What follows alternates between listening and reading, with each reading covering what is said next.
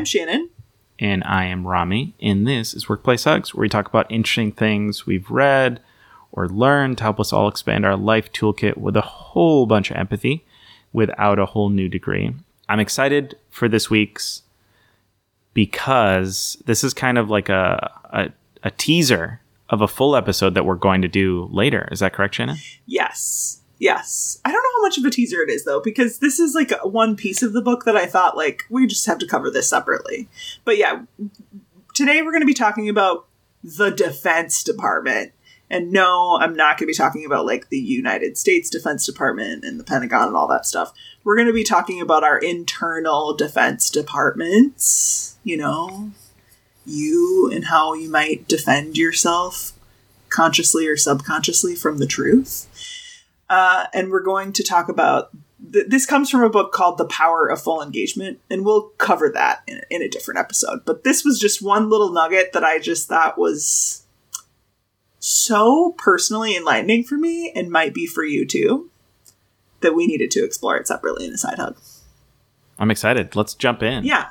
So in the in the book, in this part of the book, they talk about I have to count, Rami, I didn't count these. One, two, three, four, five, six different ways that you might be subconsciously or consciously trying to defend yourself against whatever is the truth of your life.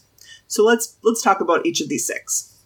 The first way that you might try to defend yourself is by numbing out. I think this is a thing we're all familiar with, right? Yep. I don't know if I need to explain this one too much. It's like when you just like don't want to feel, so you know, you like just go Netflix or something.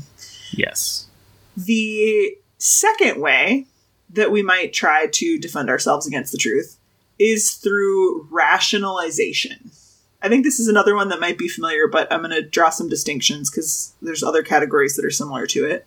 Um, so rationalization is when like we we acknowledge the truth, like we acknowledge, for example, we're an asshole to one of our colleagues, but then we mm-hmm. quickly rationalize away like why it's okay that we're an asshole to one of our colleagues. you know, like yeah, because they're always late to meetings with me, so like they deserve that. That's a great example of rationalization. So then the third one, and this is why I wanted to make that distinction because I thought these were the same until I read this book. Um, the third is intellectualizing something. So that's when you might acknowledge something cognitively without really letting yourself experience the impact of it emotionally. I'm looking at Rami's face right now and I'm sensing he's. I want. I want an example. Yeah, yeah. An example. Yep. So intellectualizing might be like, man, I was just on the phone with a client yesterday, who she had like she could intellectually take in that she is a people pleaser, but she had not yet. She was just starting to actually like feel that in her body of like what the impact is on her body when she prioritizes everyone else and her needs all the time.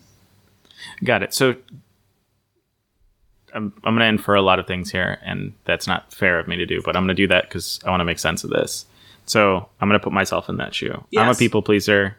Shannon, you say, Rami, you're a people pleaser. I go, yep, that makes sense. Yep. But then behind me there's all the things that are crumbling because I'm trying to make everybody else happy and I'm like falling apart. Exactly. But I haven't yet decided to acknowledge all the things that are falling apart. Exactly. I'm just starting to see that like yes, that is you're making an accurate statement. I'm going to acknowledge that, but I'm not going to like break it down any further. Yes. Exactly. Exactly. That's a Okay. Well, we're going to talk about that a little bit. Okay, so then the next one is projection. This might also be one that's familiar to people. So that's like when you uh, are attributing an unacknowledged truth on someone or something else. Like, oh, well, it, like, it's their fault. Like, they're the problem. Like, that's the reason why. Like, I'm not a part of the problem. That's, that could be projecting didn't I do this just before? I'm trying to remember what I did this on. We were talking before we recorded this, and it was like, oh, I'm totally projecting right now. I don't remember. Okay, so uh, what have we been through? Numbing out, rationalization, intellectualizing, projection, and then what do we got? Two more. Two more. The fifth one is uh, in, in our defense department is imagining the worst. So this one is a little bit, I think, like an inverse in the sense of you're distorting the truth by the truth that like things could things are good by always perceiving something through a pessimistic lens.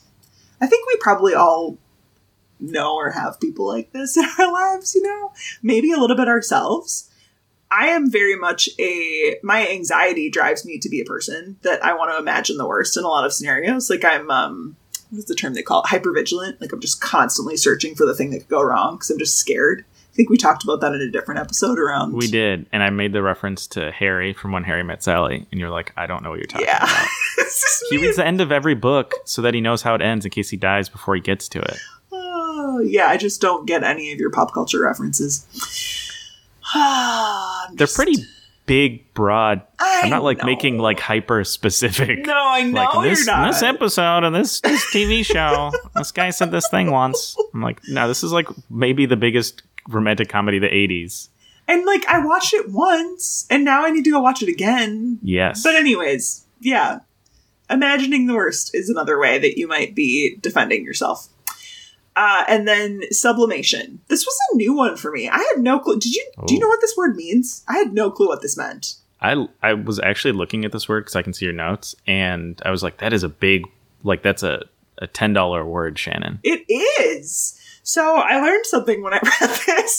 Sublimation is when you channel what you think is an unacceptable feeling, like greediness, into excessive generosity. Like I think about it as when you're not okay with your shadow. I I totally am a sublimation person where I'm like, oh well, I don't want anyone to think that I'm greedy, so I'm just going to be excessively generous all the time as a way to defend myself from what other people might think about me. So this one's really like um, almost like deflection with like overcompensation. Yes. That's a good way to put it. So I'm curious, Rami, for us to chat about this a little bit. Which ones do you personally identify with as like, oh yeah, shit, that's the way that I defend myself quite often? I think uh, somewhere between I like okay, here are the ones I like the most. I like the most. Okay, I don't like any of these. The ones that I do the most are probably imagining the worst, which is really uh, super easy. Oh yeah, it's super easy to be like, too. this is this is.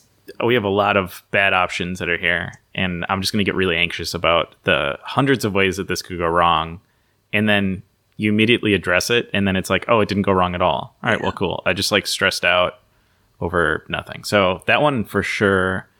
I think uh, both numbing out and rationalization. I think would be my my next ones in terms of one just like I can't deal with it right now, so I'm not going to numbing yeah. out. Like just I don't have the brain capacity. I feel like the pandemic has caused a lot of us to feel like oh we just don't have the capacity to deal with that. So like let's not even think about that right now because there's too many other things going on. Yeah and then rationalization is so easy, Shannon. Okay, yep, that's it. Cool. I'm just going to disregard that now. Yeah, yeah, yeah, yeah, yeah. yeah. well, and this, like I said, when I first read this, this was almost like painful in some ways because it was like, oh shit, somebody's holding up a beer to me. Now I have to look at it. No, I don't uh-huh. want to do that. So yeah, I think for me, the imagining the worst is for sure a thing that I do. I didn't know that was a thing that you did, but I feel like we yeah. talked about this in the PQ episode too, where you were really shocked that my top saboteur was hypervigilance. And I was like, yeah, not shocking. If you could only hear the anxious voice that lives in my head all the time. and then um, the sublimation for sure is a thing that I do because I'm just like, oh, I never want people to think I'm XYZ. And so let me be excessively the other way, which then isn't like a true version of yourself. Anyway, it's not the truth, you know? Yeah. Um, but I loved what you said too about numbing out and how maybe a lot of us have been engaging in that through the pandemic.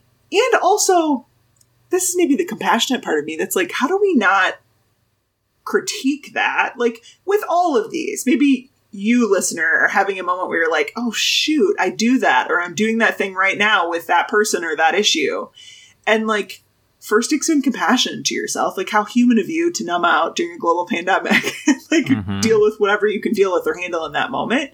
But then if I go back to, I don't remember the episode number or maybe it hasn't come out yet, but the episode that we recorded about stress cycles and thinking about like how you might not be able to complete the stress cycle right now, but you you could be able to at a different point in time.